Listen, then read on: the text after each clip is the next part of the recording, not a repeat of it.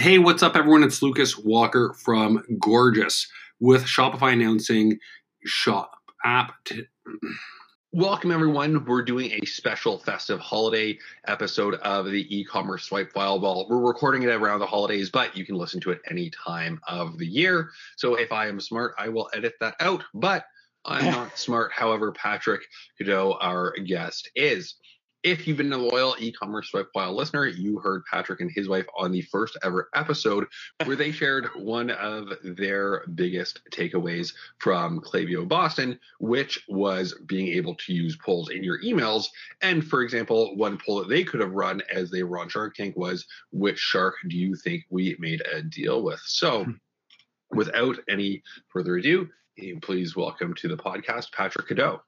Thanks, man. Super happy to be here. I know that we've been talking a little bit back and forth, and you've been great on Twitter, just really sharing the experience of Shark Tank, but also moving into Shopify fulfillment and what that process has looked like. And it sounds like there's probably some overlap with the uh, increase of orders shipping out uh, post Shark Tank. So let's let's go chronologically. I know that you shared a lot of the experience of of going on to Shark Tank, and that this episode wasn't uh, wasn't your your first time trying to get in. So yep. Where did that process really take place, um, and within the lifespan of of Supply as well? So when from when the company was first started to uh, when you first started applying and trying to get on the, the Shark Tank, why don't you you walk us through what that what that really felt like to take that time to to start the business, and then when you started thinking about Shark Tank, and then what happened to to finally get in the tank? Yeah, for sure. Uh, so uh, we've been a company for uh, since twenty fifteen, so. Uh, a little over four years now. And um, the funny story about Shark Tank is my I applied three years in a row. Um, I, it's kind of always been a, a dream of mine to be on the show. I think every entrepreneur, you know, I don't know about every entrepreneur, but a lot of entrepreneurs, you know, dream of going on the show. Oh, it's, um, there, it's, there are two there are two kinds of entrepreneurs, Patrick. Those who want to be on Shark Tank and those who lie about not wanting to be on Shark Tank. I mean, it's really an experience, um, but we, we applied three years ago. We applied three years in a row. Um, and it's funny that my first application, what they do is, you know, the, sh- the short story is they go around uh, the country for, I don't know, it's maybe three or four months starting in January, and they have in-person auditions, mm-hmm. uh, where you, you have basically a minute to pitch uh, the, you know, a producer, and then like a minute to answer Q and A's, and that's your audition, and you go home. And like, I think I waited, you know, maybe six, seven hours in line for that. Um, oh, wow. And, and that audition I applied to like as a last minute, it's, it's kind of funny. I remember I, I gave my two weeks notice at my old job, my corporate job that I'd been at for eight and a half years. And I gave that notice and I told people what I was doing. I was going to to run my razor business, which I'd been uh, kind of growing on the side.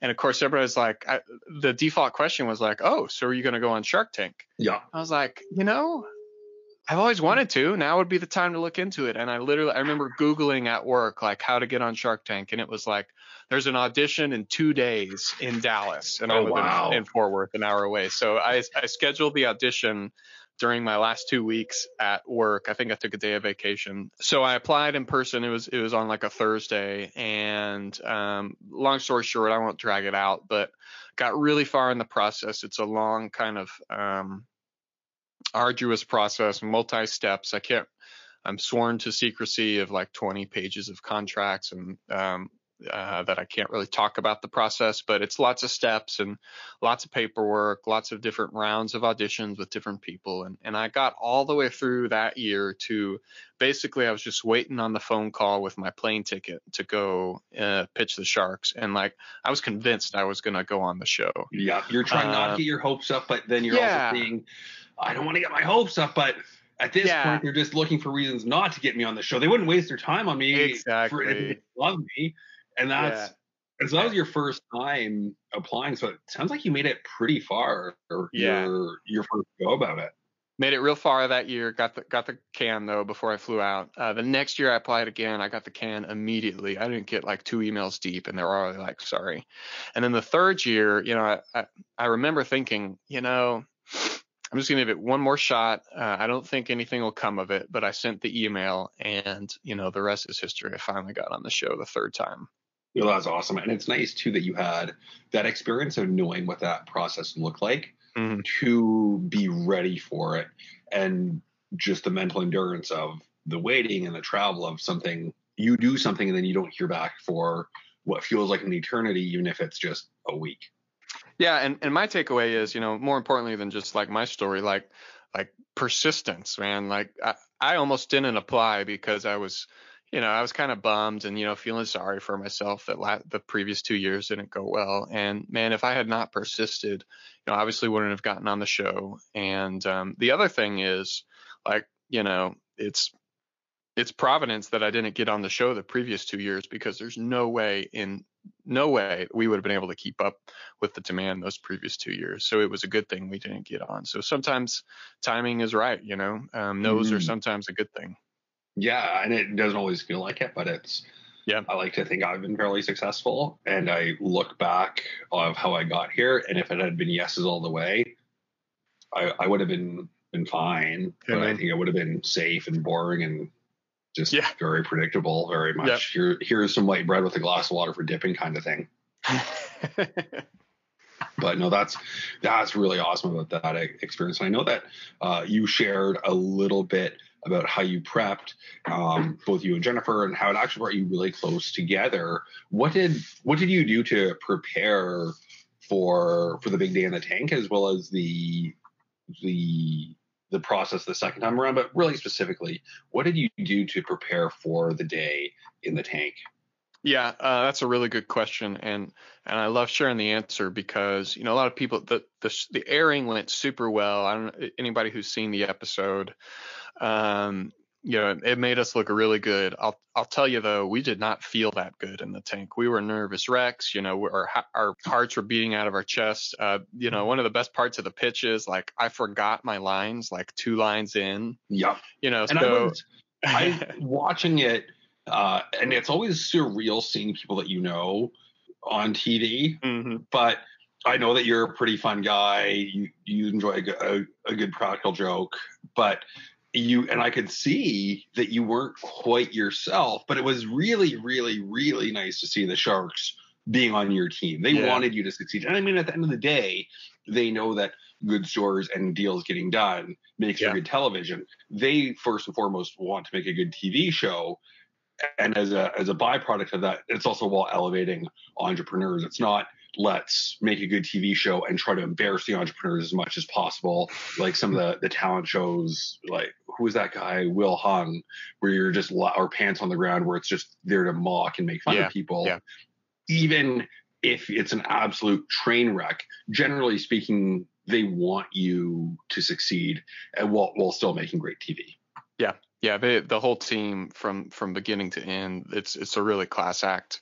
Everybody from the very first people you encounter at the first audition all the way through the end, um, really class act. They want you to succeed. It's not a it's not a, a gotcha kind of show. I mean, they'll, they'll certainly pile on people that they think, you know, need to be piled on, but they want you to succeed.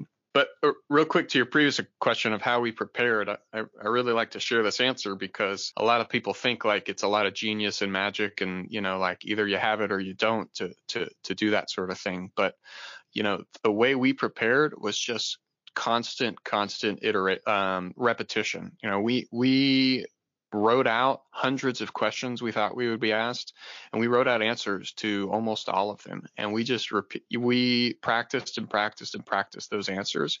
And there was nothing magic about it. It was just a lot of work and uh, repetition and practice. And uh, so we were completely ready when we got in the tank because we had spent so much time just repeating everything. And almost we, we, we were, we repeated almost too much to where I obviously forgot my lines, you know, and it wasn't because I hadn't practiced. It was because I had probably practiced so much that they got all jumbled in my head. But yeah, it was almost the, you, you're so focused that you've thought of every question that when they yeah. ask it in a slightly different way, you know, the answer, you're just stumbling, trying to find that answer in your brain because you've cataloged yeah. so many different ones. Yep. Yep.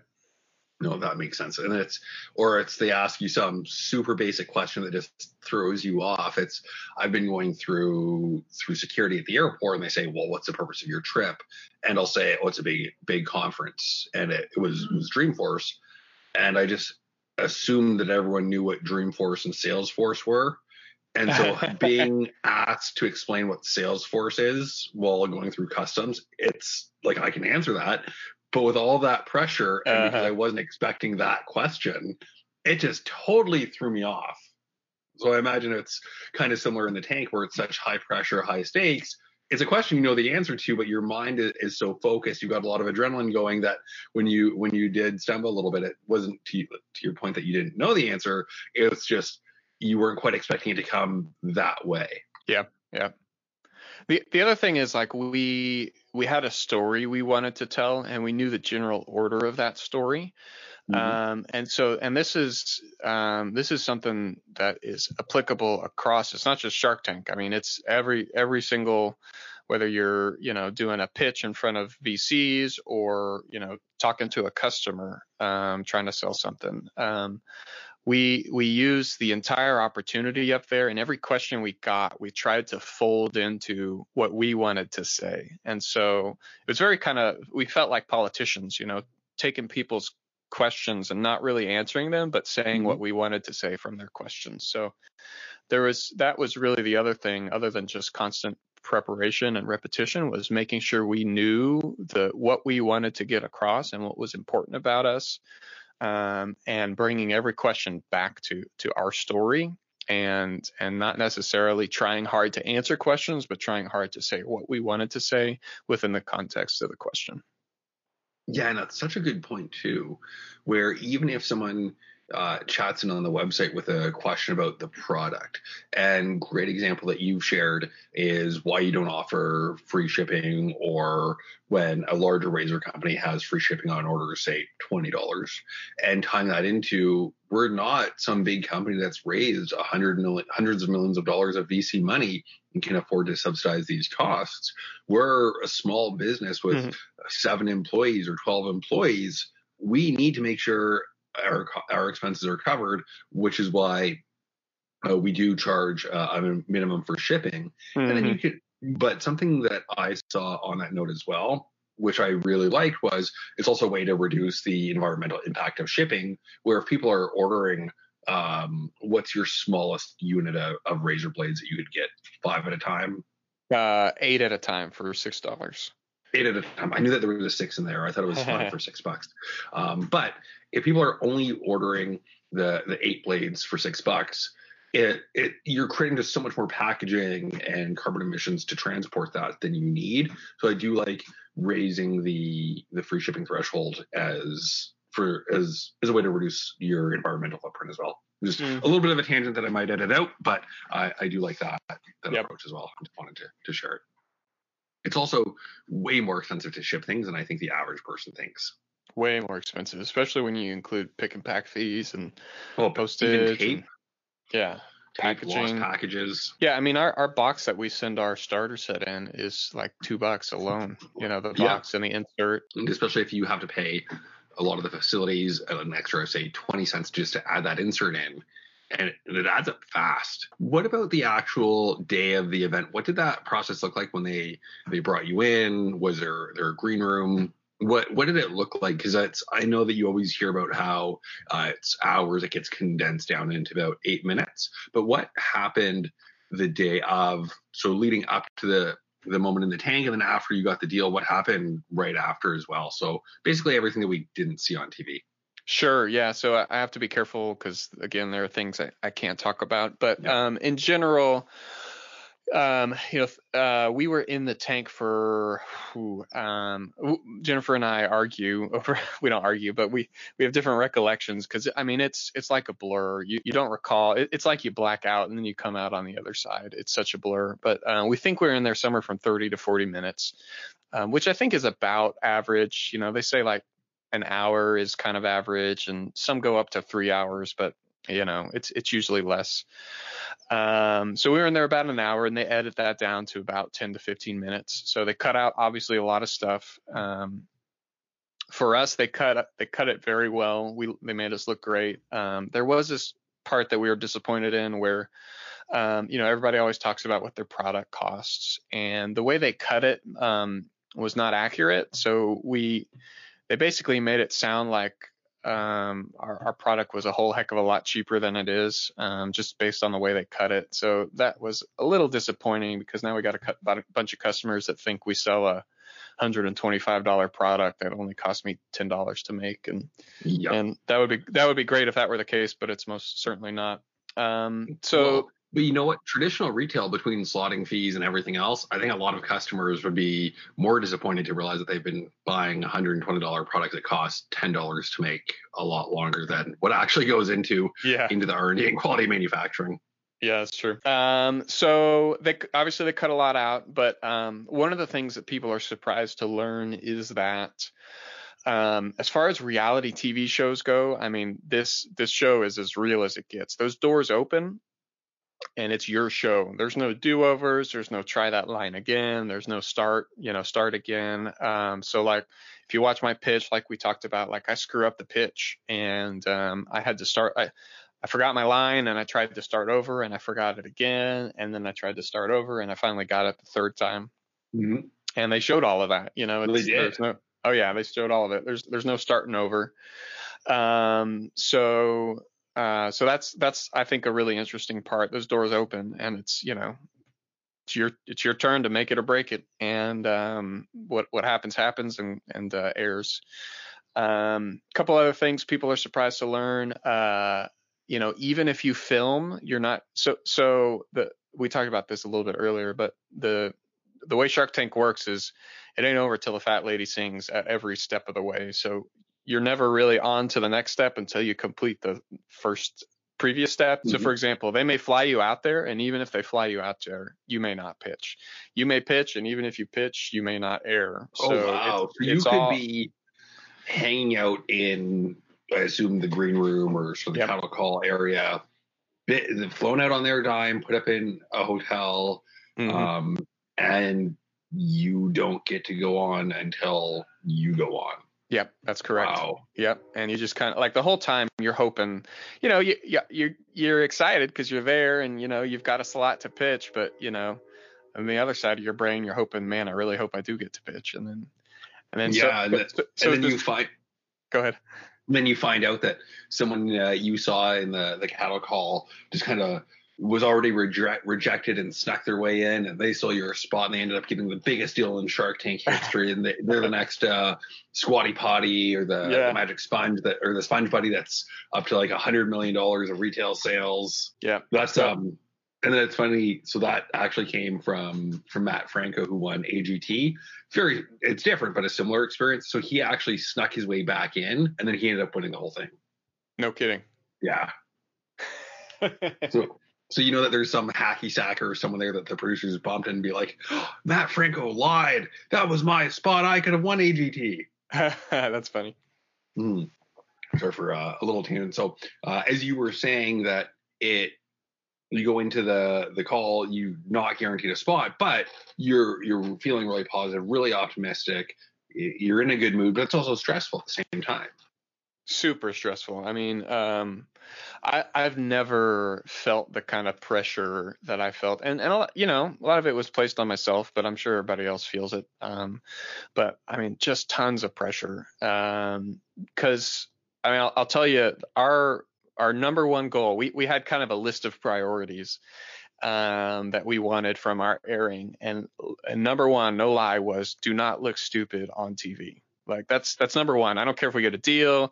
I don't care if, you know, what happens. But as long as we don't walk away looking like morons, like we've won. Yeah. And, uh, and that's a very good point. And it's almost that fear of losing it, because going into the tank, you have your dignity, you have your sanity, mm-hmm. you haven't been on the blooper reel where you trip on the carpet, fall flat on your face, and then try to pitch with a bloody nose as you're dripping all over your shirt. Just something stupid out of your control. So that's totally a great goal of just don't look like an idiot on T V. Yep. That's goal number one. And then goal number two was, you know, get a deal. So uh, we did both, uh, e- even though I forgot my lines. Uh, we did both. So, but it's it's a lot of pressure. It's a lot of stress. That's for sure. Yeah, no, absolutely. And that's I uh, I like that you did the uh, the deal with the uh, our hometown guy, yeah. Robert. He's from uh, from Toronto as well. So it's funny that both Robert and Kevin came from the Canadian version of Shark yeah. Tank called Dragon Den, which was first, and then Shark Tank just absolutely blew up after with. Uh, not even the same playbook, but uh, some of the same cast as well. Yeah. So I know that obviously there was a ton of paperwork. You had to be super, super, super secretive. What happened between filming it and, and airing it, and how long was that process? Uh, so that that is almost as bad as waiting to get on Shark Tank, is waiting to hear if you've aired. Um, so we filmed in June, uh, like June, I don't know, June fifteenth or eighteenth mm-hmm. or something like that. And then, like I said, you don't know you're going to air until basically you air. You get you get a three weeks heads up notice. Mm-hmm. Um, for us, it was for some people that ends up being less. For us, it was three weeks. Um, so so the challenge is, as a business operator, um, you know, how do you prepare for something like that? I got I got four, at minimum four weeks, mostly eight week lead times on most of my products. You know, I have no way to to gauge any kind of estimate on what kind of sales traffic we're going to see for our products. So, like, how do you even begin to to gauge preparation for for an air date? And um, so we just went, we just went big, and we, we we planned for the best and hoped that if we didn't, you know, if we didn't hit uh, the sales numbers we thought we would, then we'd make it up with Black Friday and Christmas. Yeah, and so, the nice thing too is that you have a product that is shelf stable. Yeah. If they don't move right away, you can always liquidate them and at least get your money back.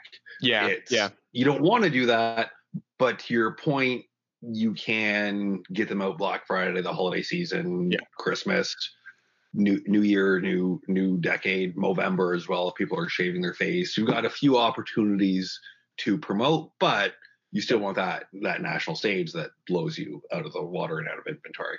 Yep.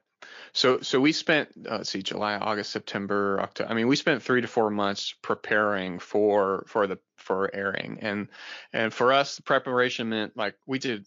It was kind of stupid, all the things we tried to cram in. We launched a brand new website. We worked with an amazing team called Fuel Made, whole new website from ground up. We launched a brand new manufacturing production line. Mm-hmm. We we um re re um we we moved over to Shopify Fulfillment Network, so we we moved everything out of our warehouse into a brand new fulfillment warehouse. Mm-hmm. Um, and we introduced new products. We we re-wickered our pricing and, and how our products are presented. We did, redid our packaging. We basically kind of are almost became a new company in, in three to four months to prepare. Yeah, for, absolutely. Supply Shark Tank. Supply two point oh or three point oh at, yeah. at that point is is you leveled up as a business. Yeah. Yeah. So we kind of used it as like, okay, this is our moment to, you know, and we're, we're cash strapped, we're tiny, we're bootstrapped. Um, you know, there's five of us. So, you know, we, we don't have a ton of capital to go kind of, you know, do all these things that we typically want to do. But we took this opportunity at a time to say, well, if we're ever going to make this bet, like, now's the time to do it. So we, we went and kind of did all the things that we wish we, uh, you know, had the money to do, and just kind of hope that we could kind of make it back. Um, so we basically kind of redesigned everything from the ground up. Yeah, no, that's awesome. And that's uh, what we did with our company as well, as we were starting to get more distributors. It's now the time to go custom packaging, adjust price points, do yep. everything that you want to do, and almost rip the Band-Aid of those changes. Yeah, it's going exactly. to be a lot easier now compared to when five or six times the people know who you are or, exactly. or have purchased your products. Exactly. So that's awesome. And then the last thing on, on Shark Tank, which uh, I know that you shared some screenshots, and I think what everyone's dying to know, what happened after the tank in terms of, of sales volume? You were mentioning that you're still shipping out orders and still really seeing the the impact of that. So so what happened afterwards after after it aired? Yeah, I mean, it was it was kind of outrageous. Um, I mean, the Shark Tank effect is Shark Tank Shark Tank effect is very real. Um, we aired on a Sunday night at, I don't know, seven or eight Central, um, and uh, I think that day, you know, it was it was clearly a record day of sales for us. I think we did like seventy-five thousand dollars in sales that day. Just on and the then, Sunday. Just on that Sunday night. So like within wow. three within three to four hours, you know. Um, and, and for context, you know, a, a, a good day before that for us was, you know, maybe ten grand or something like that. Yeah. If you can have a five year A, you're sleeping pretty well that night. Yeah, yeah, exactly. You know, we, we did a million dollars um, last year in sales, twenty eighteen in sales. So, you know, just kind of context for our size. Um, and then what was what was really interesting was the next day, Monday, was an even bigger day. We did almost one hundred K in sales um, the Monday after wow. uh, Shark Tank. Yeah, so that was really cool for us. Um, so within twenty-four hours, you had done twenty percent of your revenue the previous year. That's correct. Yeah. Wow. Yeah, that's correct. Uh, and within the end of the month, you know, we had done over, over, we had done, we did all of November, the sales that we had done all of the previous year. That's, that's um, amazing. Yeah. So, um, just super grateful that a lot of things worked. You know, the website held up. Um, you know, people people loved the product. That the pitch was edited super well, made us look really good. It was basically a commercial for us, just the oh, way yeah, they, it they, absolutely uh, is. It's you know, Shark Tank is basically watching infomercials as, yeah. as a consumer, and it's I'm sure you're guilty of this as well. But and it's very hard working in the e-commerce industry, looking at all these amazing products and learning their stories and being like, wow, I did not know that I needed this until just now. I have no idea how I live without this. I can't believe I was supporting big razor blades and yeah. not a nice small mom and pop business where they actually care about the products and the craftsmanship of what I'm applying to my face and scalp day in and day out. How could I live without this? How could yeah, I support how could you? razors? Yeah, how could you live with yourself? No, so that's amazing. And are you still seeing some of that effect? Have you seen, can you tell when the an episode re-airs? Do you still get that spike in sales? Yeah, we won't re-air for at least another year or so. You know, they re-air on a different channel. But um yeah, it it definitely, uh, you know, it obviously died down. We're not doing one hundred K a day now, and even if we could, I we it would kill us. But uh, you know, it kind of kind of kind of slowly ramped down. But even st- it's so kind of back up. My challenge now is I have no clue like what normal is for us, because you know we came off of Shark Tank, and then we went into Black Friday, Cyber Monday, and now we're still kind of on the Christmas high, and that'll kind of die down over the next couple of weeks. So, so my big challenge as an operator is like, okay, what's normal for us? Like, what's steady state? Um, you know, um, and and then the other the other thing is like I'm trying to ride that wave as long as I can. So, you know, we're running ads with Shark Tank messaging in it. Um, And, you know, we've got all this new brand awareness that we want to capitalize on. And so what's the best way to do it? Um, but then also at the same time, not become that brand that like Shark Tank was your best moment. And now there's nothing, you know, there's like the Bombuses of the world that went on Shark Tank and then and then became something greater than than that. And then there's all these other little brands that like that was kind of the best part of their company. And, and now they're yep. kind of nothing. So kind of touted that as seen on Shark Tank badge. Yeah, forever. They, since they've aired. Yeah. Yeah, we'll have that badge for a little while because it's a good badge, but, you know, we want to grow past that badge um, and, and forget about that. And so anyways. Having said that, I bet for the rest of your life, people will be saying, oh, man, I know you guys from Shark Tank. That's how I learned about your product. Yeah, and I'm okay with that. It's fun. It's a fun yeah. community to be part of. It is. And it's it's kind of an exclusive fraternity, too. And we're we're I, we got really lucky launching this podcast that it's almost like a who's who of who's been on Shark Tank. And I didn't. And I, I had no idea when we first started talking to the first episode. I just thought it's, it's a cool way to share really tactical advice from other entrepreneurs. And I could not have gotten any luckier that the first couple episodes were you. Uh, and I mean, we, we could uh, publish them whenever we wanted. So naturally, we launched around the same time that you went on Shark Tank. Sure. But then uh, when we launched the Beard Brand episode talking about moving off of Amazon, which is, I know, something you've also been pretty outspoken about. Yep. It was the day that Nike decided to move off of Amazon. Oh, and cool. Just from, from an absolute timing perspective, both Eric and I were laughing that we could not have gotten any luckier because we started seeing uh, conversations on sort of e-commerce or Shopify Twitter and some of the Facebook groups around that saying, yeah, I heard other brands like Beard Brand moving off of Amazon too. And they'd heard about that from the podcast. So we both just totally piggybacked that to, to ride our way, the wave up into hanging out with Nike. I love it. So I think that really wraps up everything about, uh, about Shark Tank. And the other thing that I, that we wanted to talk about and that you had mentioned was moving to Shopify Fulfillment, because that is so, so new. So what was that experience like? How did you get chosen for that? Did, did you apply? Did they reach out to you? What did that look like to get chosen to be able to work with Shopify Fulfillment?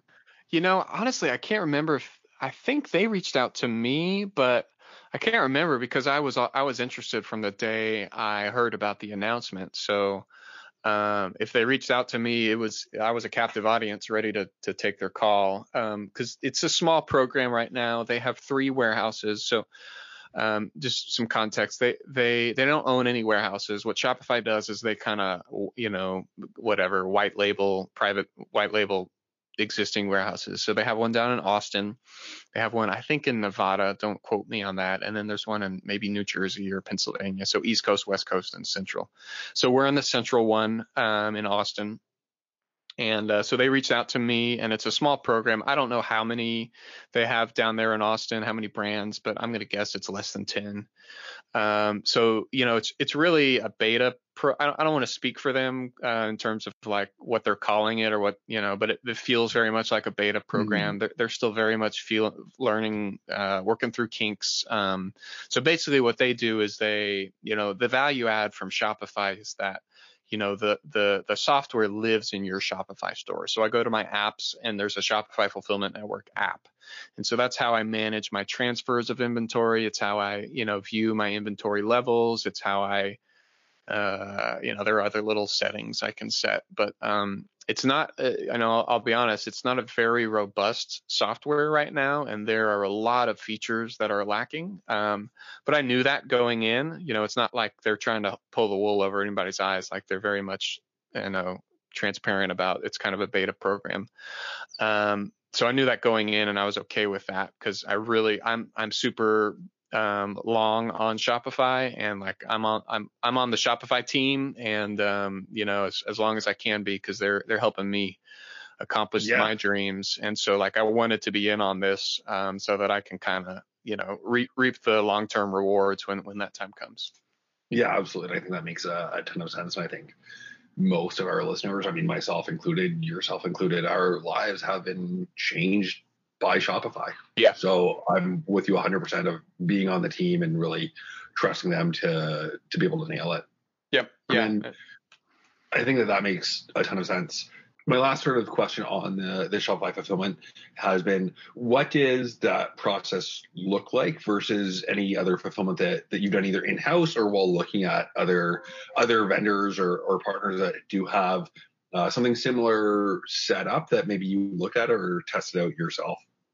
Yeah, so we've we've done kind of the whole range of things. We we have actually been with a fulfillment uh, center before. Um, it did not go well, just uh, for reasons I won't go into. But um, we've been with full, we've done everything from fulfilling out of our you know our uh, laundry room to you know fulfillment real professional fulfillment centers. And as far as uh, typical fulfillment goes, like it's a very standard kind of setup. You know, you ship them your inventory, they receive it, they charge you a warehousing fee, depending on the, you know, cubic, you know, feet of your uh, inventory that you store. And then they charge you a pick and pack fee plus a, you know, a um, shipping, you know, uh, fee based on however you send it to the customer. So it's very, very standard um, pricing. Uh, it's it's pretty good pricing. Um, I compared it to a lot of other options out there, and it was as good as, if not better than, most of the other options. Um, so, um, but but um, you know, really compared to how we were doing it